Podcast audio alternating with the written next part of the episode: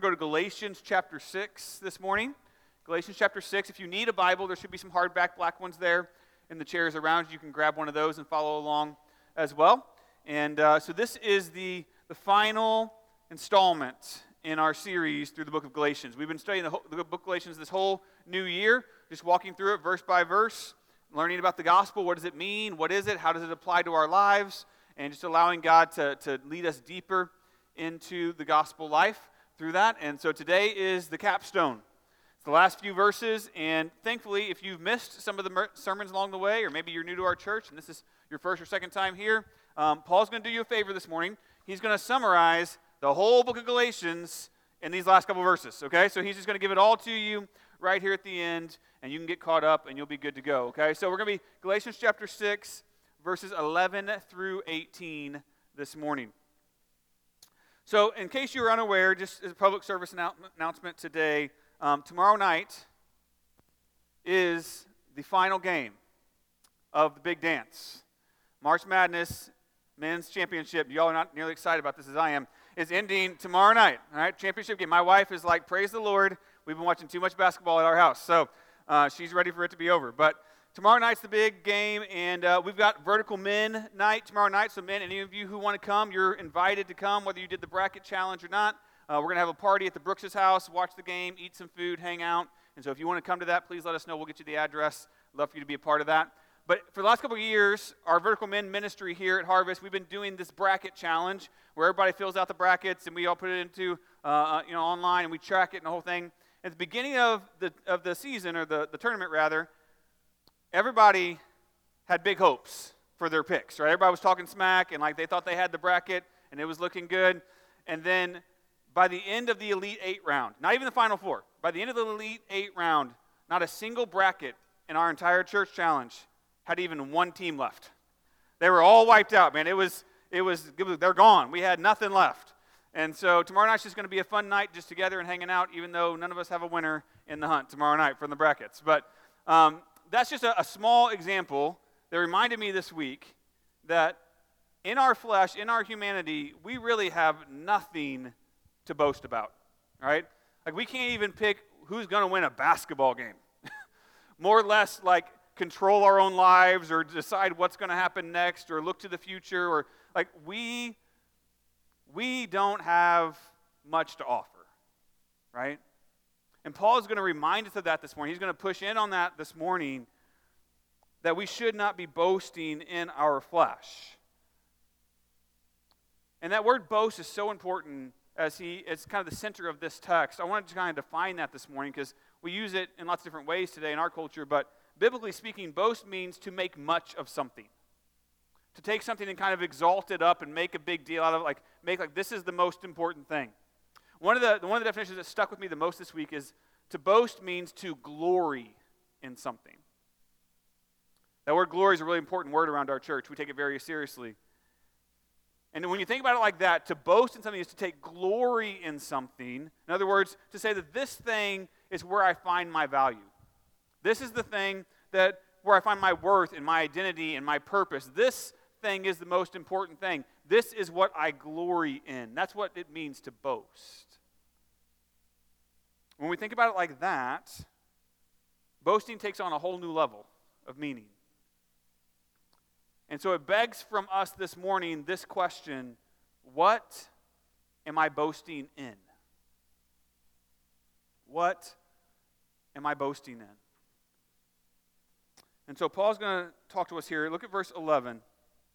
He says, See with what large letters I am writing to you with my own hand. It is those who want to make a good showing in the flesh who would force you to be circumcised, and only in order that you may not be persecuted for the cross of Christ. For even those who are circumcised do not themselves keep the law, but they desire to have you circumcised, that they may boast in your flesh. But far be it from me to boast except in the cross of our Lord Jesus Christ by which the world has been crucified to me, and I to the world. For neither circumcision, circumcision counts for anything, nor uncircumcision, but a new creation. And as for all who walk by this rule, peace and mercy be upon them and upon the Israel of God. From now on, let no one cause me trouble, for I bear on my body the marks of Jesus. The grace of our Lord Jesus Christ be with your spirit, brothers. Amen. So, Paul's kind of summarizing the whole book here. So I'm just going to pull three main ideas out of this summary today, okay? Number one is this do not boast in the flesh.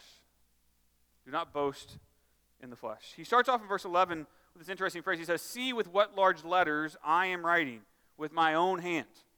Now, to give you some context for that, most of the time, Paul did not write his letters himself. He would dictate them to like a scribe or a secretary, and someone else would actually write them out for him, okay? But it was his habit at the end of each letter that he would take the quill himself and he would sign the letter at the end, right? Just kind of like authenticate it, like this is from me, here's my signature. He might even like write a few like words of salutation at the end. But that was about it. But in this letter, he doesn't just sign it. He doesn't just say, "Hey, thanks for reading." He gives several sentences of explanation, kind of giving again this recap of his argument in his own handwriting. And he says, Look at with what large letters I am writing to you. Now, there's lots of theories on why he's using large letters here. He doesn't really tell us exactly. Some say it's because he just wasn't as good of a, a writer as the, the scribe, and so it just happened to be bigger and sloppier than the other guy. Um, some think, but I don't think he would have pointed that out. That seems kind of weird. Um, and some say it's because he had the, the poor eyesight thing going on, right? Like they think his eyes were bad, so he had to write in big letters. Again, I don't know if you point that out. I think what his point here is like, listen, I've got one more opportunity, one more chance to tell you the important message of the gospel. And so I'm going to bold this for you. Like today, if we were doing it, we would like put it in bold or underline. They didn't have that back. Like you couldn't like do that. So he's like, I'm just going to do big letters. Right? I'm just going to like write really big. So like you get this is the most important thing. And then he goes on. He says, those who want to make a good showing in the flesh He's pointing back to that group. He's been addressing the whole letter, right? Those Judaizers, those false teachers that were trying to add things to the gospel. He's saying they are boasting in the flesh. They're focused on the outward appearance, they're focused on man's approval, they're focused on what other people see and think about them. He says that people who are, who are boasting in the flesh, they would force you to be circumcised that they may boast in your flesh. In other words, what he's saying here is like, they don't really care about you. They just want to add you to their head count, right? They want to prove themselves. They want to prove their religion. They want to say, hey, God, look at me. Look how great I am. I got all these people to follow your law. I got all these people. Like, this is my group. Look at how I grew this thing. And they're trying to legitimize themselves and their faith through getting other people to adhere to the same religious practices that they do. He's saying that they would, he would do this to, to make much of themselves. But again, Paul's not buying it. He goes down later in verse 15. He says, Neither circumcision counts for anything, nor uncircumcision, but a new creation. Now, I want to take just a moment here because I, don't think I've addressed this yet in the series. If you read several of Paul's letters, he hits the circumcision thing a lot, right? And it sounds like he's really down on it. Like, he, like it's like the worst thing. Like this is a, this horrible practice that they shouldn't be doing. And that's not really Paul's point here. All right? Circumcision was a good thing, it was a God given thing that he gave to Israel. He told them to do this. It wasn't bad in and of itself, it was supposed to be this outward sign of their inward faith. Right? It was supposed to be a physical reminder that they had a love and a faith for the God of the universe and that they got to have a relationship with him. And it was, it was a good thing. It was a good reminder to them. It wasn't bad, but it was bad when they made it the main thing. They took this good thing that God had given them and they made it the main thing. That's the problem.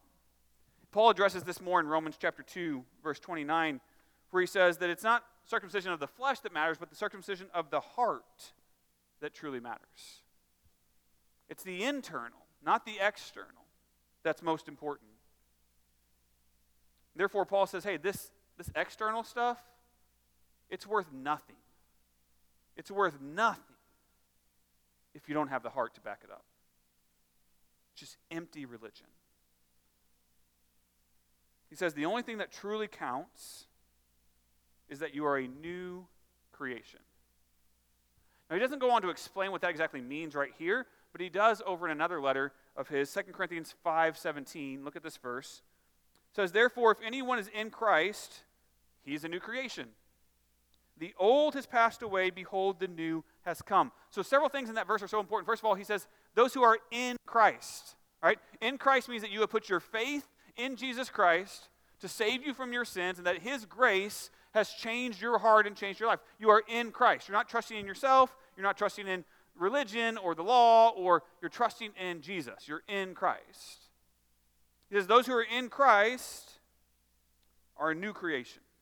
What we've been talking about the last couple of weeks, right? That, that when we put our faith in Jesus, we receive the Holy Spirit. We're born again of the Holy Spirit, and He makes us into this whole new person, this whole new creation that is following the Lord in faith. He gives us a new heart.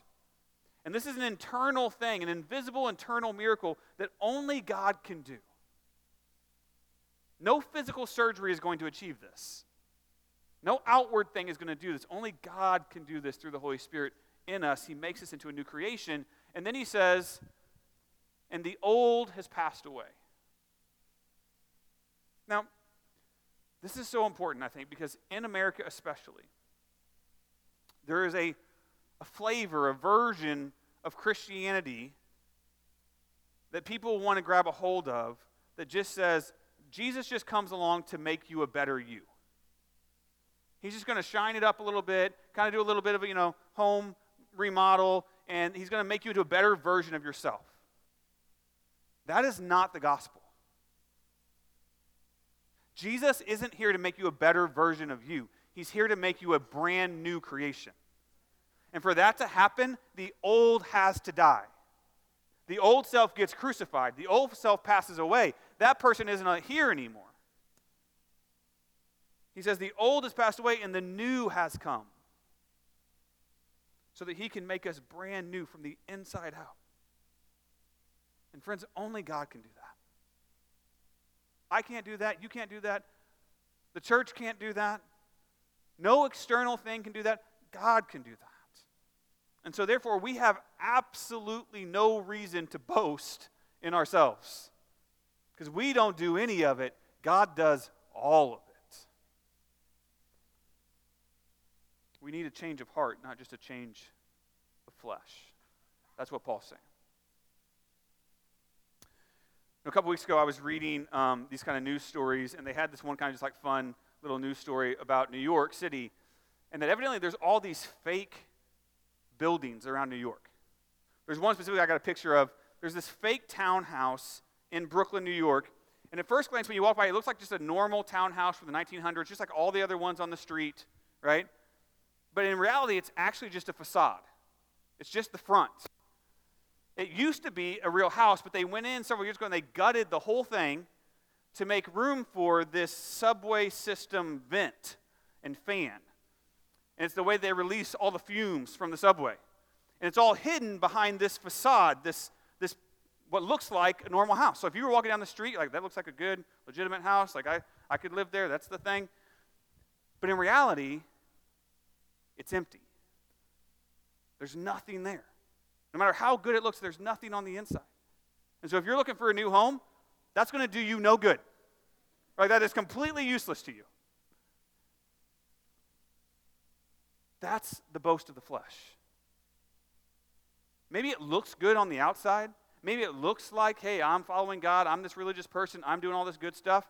But on the inside, if it's empty, if there's nothing, if you don't have a heart for Jesus, all that external is just a fake facade.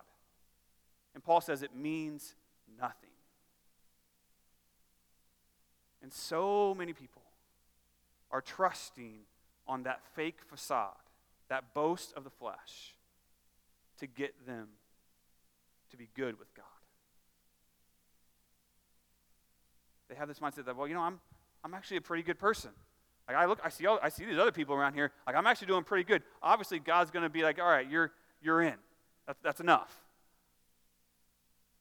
Or you know, I, I do. I give money to charity. I give money to the church at least you know once a year. I give something like that. I'm supporting God and His work.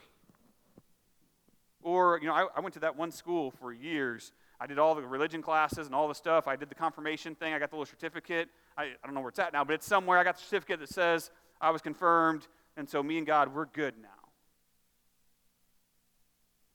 I take Holy Communion every week. I was baptized as a baby. All these things, not, some of them aren't bad, but here's the thing they're all external. They're all outward behaviors that if there's nothing on the inside, they mean nothing. They're not getting you anywhere. Unless you are a new creation through the power of the Holy Spirit, you can do all of those things from now to the day you die, and they won't mean anything. Now, don't get me wrong. Some of those things, are, again, are fine. Here at Harvest, we practice communion on a regular basis. We do baptism because Jesus gave us both of those. He says they're good acts of worship, and we should do them in response to who He is. So we do all of that. But let me just be clear this morning none of that saves you, none of that completes your salvation, none of that keeps you saved from week to week. Those are all things that we do as acts of worship to Jesus after we have put our faith in Jesus. You know, I was thinking about baptism. Baptism is actually very similar to circumcision in a lot of ways. For the Jews, circumcision was kind of their initiation into the covenant of Abraham, the covenant of God. For us, when you get saved, we baptize you as kind of that initiation into God's new covenant in the family, right? It's a, it's a symbol of the new life that you now have in the Holy Spirit and that baptism of the Holy Spirit that you receive through faith. It's also a statement of faith and obedience that we are now followers of Jesus and we're going to worship him and follow him faithfully. We love baptism. We actually have a baptism celebration service coming up at our church in just a month. May 7th. First Sunday in May. We're going to be doing it again. And let me just tell you if you have been saved, if you put your faith in Jesus Christ and you have not been baptized yet, you need to be baptized. For all the reasons I just said, you need to do that. And we would love to help you do that. Come see us. We will put you on the lineup. All right? We want to celebrate new life in Jesus Christ. But that baptism, as wonderful as it is, it doesn't save you. It doesn't save you, but it allows you to respond in worship to the one who did. Paul's whole point here is that, listen, faith comes first, and then baptism comes second. Serving God comes second. Communion comes second. Giving, whatever, whatever the, reading, like, faith comes first, the external stuff comes second. That's how it's supposed to work. So he says, Do not boast in the outward flesh, but the inward heart. Not in the outward flesh, but the inward heart. So do not boast in the flesh, is the first thing. Second thing is boast in the cross. Second summary statement boast in the cross. In, back in verses 12, 13, he says again of them, he says, They, the false teachers, they desire to have you circumcised so that they can boast in your flesh. So this is really interesting. This points us back to the teaching here that they're doing is the same one from Acts 15, verse 1, where they were teaching then that unless you are circumcised according to the custom of Moses, you cannot be saved. In other words, salvation through faith in Jesus Christ is not enough. You need faith in Jesus plus these other things. And the first work, they said, it starts with circumcision and then it continues through the works of the law, obeying God's law. And so, Paul, like the entire book here, again, he calls their bluff on this. He says, first of all, that's untrue. And second of all, they don't even believe that. they say that, but they can't even possibly believe that themselves because, he says, for even those who are circumcised do not themselves keep the law. They say this is the way it works, but they know they don't even keep the law themselves. So it can't be. It can't be that that's what it is. He says the real reason that they're insisting on you doing this religious stuff is so that they may not be persecuted for the cross of Christ. They're trying to take the offense out of it. Here's what I mean both in this time and in our day and age now, the world that we live in, the world, they like the sentiment of religion. Have you noticed that? Like, they like religion if it is, this is going to make me a better version of me. Or it's going to somehow improve society as a whole. Like, they're good with religion as long as it's just like a, you know, just making things better. And that's why our culture today is so pluralistic and says, no, all the religions are good. As long as they're contributing to you and helping you be a better person, then they're all good, right? We'll take all of them. Our world loves the idea of religion, but it hates the cross. It hates the cross because it tells us that we can't be better. That we can't be better by ourselves, on our own. We can't. They hate the cross because it exposes that we are weak and sinful people. They hate the cross because it's not inclusive and tolerant of all these other ways to get to God. They hate the cross because it tells us that even if you are better than your neighbor, you're still not as good as God is. And that's not enough. They hate the cross because it confronts their pride. And it tells us that we need humility and repentance. It tells us that we need Jesus. Not just that he's a nice add on if you want to pick it up, but that you actually need him. They don't like that. And so the same thing is here with these Judaizers, with these false teachers. They're trying to sidestep all that hate, all that persecution, all that pushback on the cross by just adding to it whatever is necessary so these people won't be offended. Right? Yeah, you got to believe in Jesus, but you can also do your thing. You can also still be circumcised and follow the law. That'll, that'll work too. And they just kind of add whatever it is that you want me to add so that you feel good about yourself and you don't have to actually submit to Jesus. But Paul is kind of a contrast to that. He's not avoiding the cross, he's not avoiding the persecution. He's not, he says, I bear the marks of Jesus on my own body. He's talking about like real physical marks the scars and the, the pains and the, the struggles that he has physically now because he's been beaten, because he's been stoned, because he's been lashed, because he has been physically persecuted for this, the gospel of Jesus Christ. He's like, I didn't back down from it even whenever it hurt. I was willing to sacrifice because Jesus sacrificed for me. See, there's a huge difference here. The Judaizers, they were using others to glorify themselves. Paul was using himself to glorify Christ. That's how you know the difference between Christianity and religion. If it's being used to glorify a man or someone else or a group, or that's religion. If it's being used to glorify Christ, that's Christianity. Paul says, Far be it from me to boast except in the cross of our Lord Jesus Christ. Now, I, I, think, I think we miss the gravity of that statement because as Christians today in our world, we've just gotten used to the idea of like, yeah, the cross. Yeah, we love the cross. Yeah, the cross. Right? Like we sing about it. We But back in this day it was not like that. Back in this day especially for a Jewish person to say that would have been shocking. The cross was not a fashion statement back then. It wasn't something that you hung on the wall of your house as a nice decoration. It wasn't even a religious symbol yet. The cross was a horrifying image of death. That's all it was. Crucifixion was the most cruel and the most agonizing form of execution ever devised to date at this point in history. The Romans designed it specifically to degrade and to, to humiliate the person as they slowly suffered to death. I want you to imagine the picture.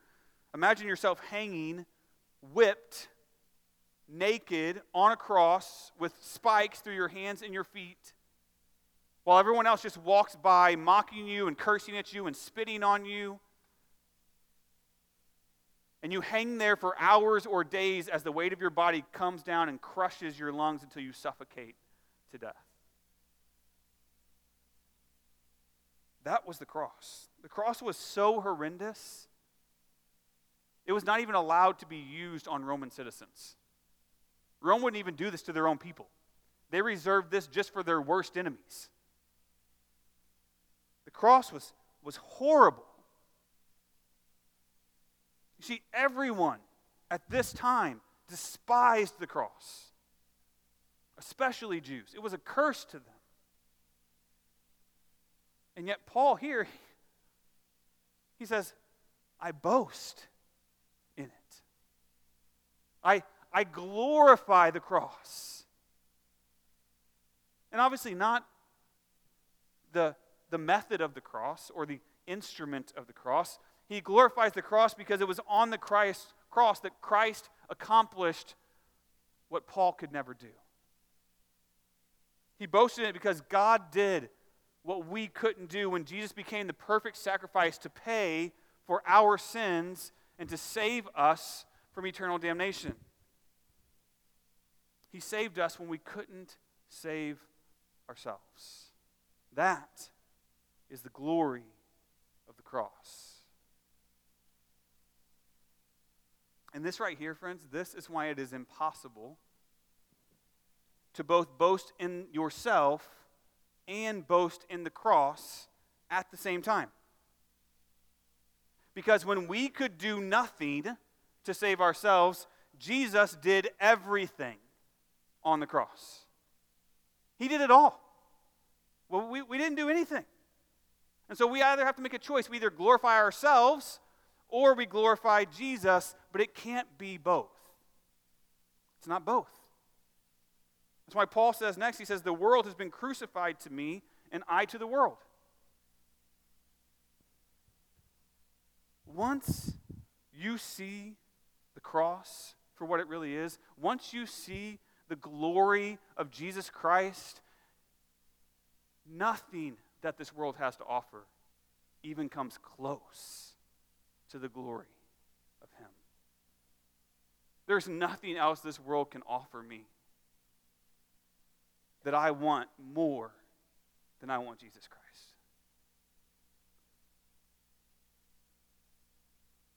I can't, there's nothing in this world that I want to boast in more than the cross of Christ, Paul says. It is dead to me, and I to it. Now I live for Jesus. Now I live for his glory, not my own. Boast in the cross.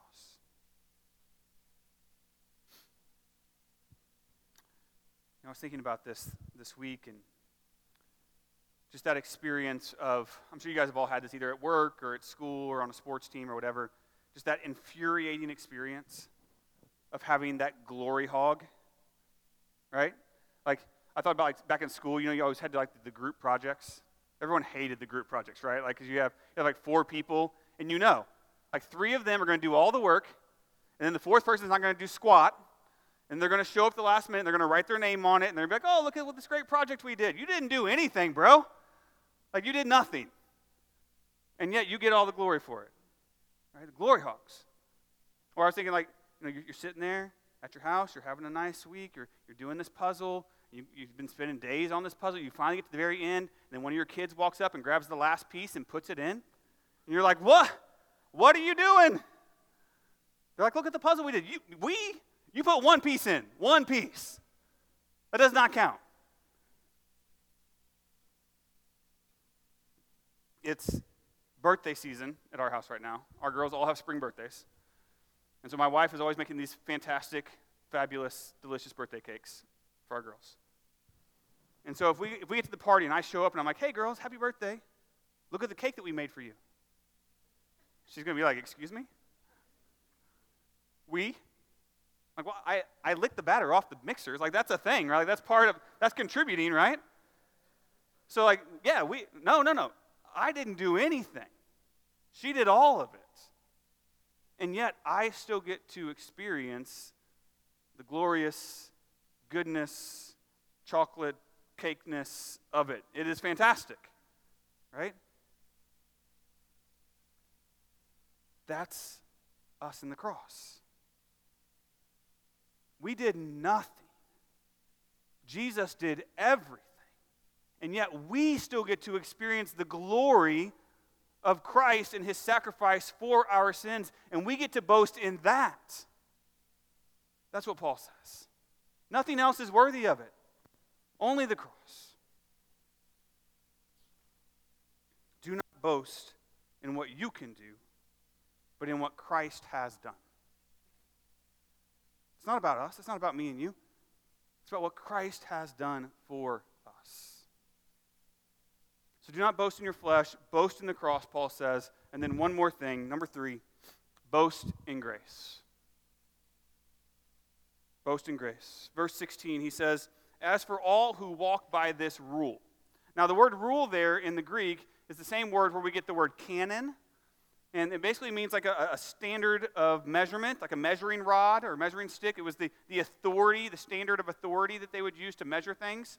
It's the same word that we use to describe the canon of Scripture, the 66 books of the Bible that God has ordained as His perfect word, right?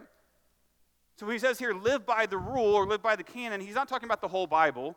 He's applying that word differently here, specifically to the truth of the cross and the new creation that we have through faith in Jesus Christ.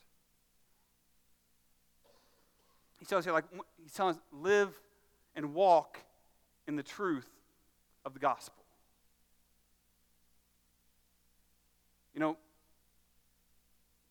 there comes a point where we all have to know and to believe the truth of the gospel.